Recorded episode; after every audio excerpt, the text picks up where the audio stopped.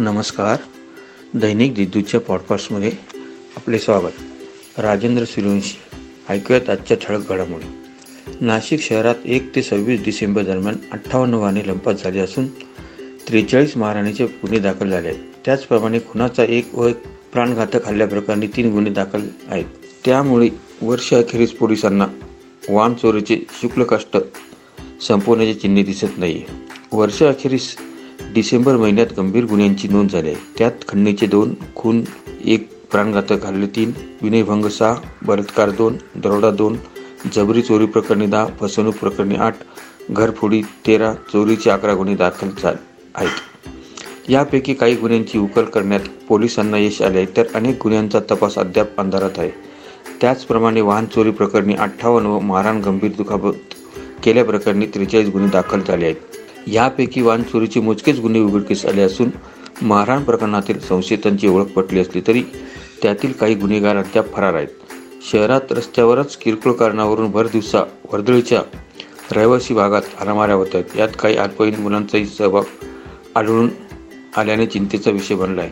आता ऐकूयात झटपट बातम्या. नाशिकचे महा माजी महापौर दशरथ पाटील यांचे पुत्र युवा नेते प्रेम दशरथ पाटील यांनी आज समर्थकांसह शिवसेनेत प्रवेश केला. शिवसेना नेते खासदार संजय राऊत यांनी शासकीय विश्रामगृह येथे त्यांना शिवबंधन बांधून स्वागत केले. माजी आमदार नितीन भोसले यांनी महापालिका आयुक्त कैलास जाधव यांना विविध मागण्यांचे निवेदन देत सामान्य व मध्यमवर्गीय नागरिकांवर होणारा अन्याय दूर करण्याची मागणी केली. आठ वर्षाच्या खंडानंतर महापालिकेत पदोन्नतीची प्रक्रिया राबवण्यात आली. त्यामुळे पदोन्नती मिळालेल्या एकशे एक्क्याण्णव लिपिकांच्या पदस्थापनेबरोबरच बदलाही करण्यात आल्या आहेत. कुचबिहार करंडक स्पर्धेसाठी महाराष्ट्र संघाने बाद फेरीत प्रवेश मिळवला आहे. एकोणावीस वर्ष खालील वयोगटात भारतीय क्रिकेट नियामक मंडळ बी सी सी आयतर्फे ही स्पर्धा आयोजित केली जाते.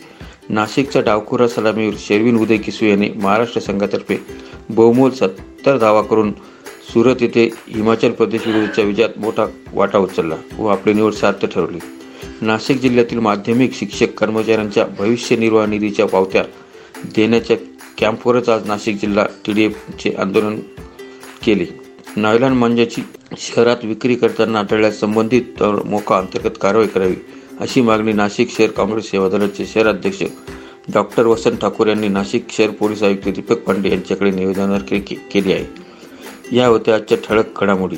आणखी ताज्या बातम्यांसाठी दैनिक देदूतच्या देदूत डॉट कॉम या संकेतस्थळाला भेट द्या. धन्यवाद.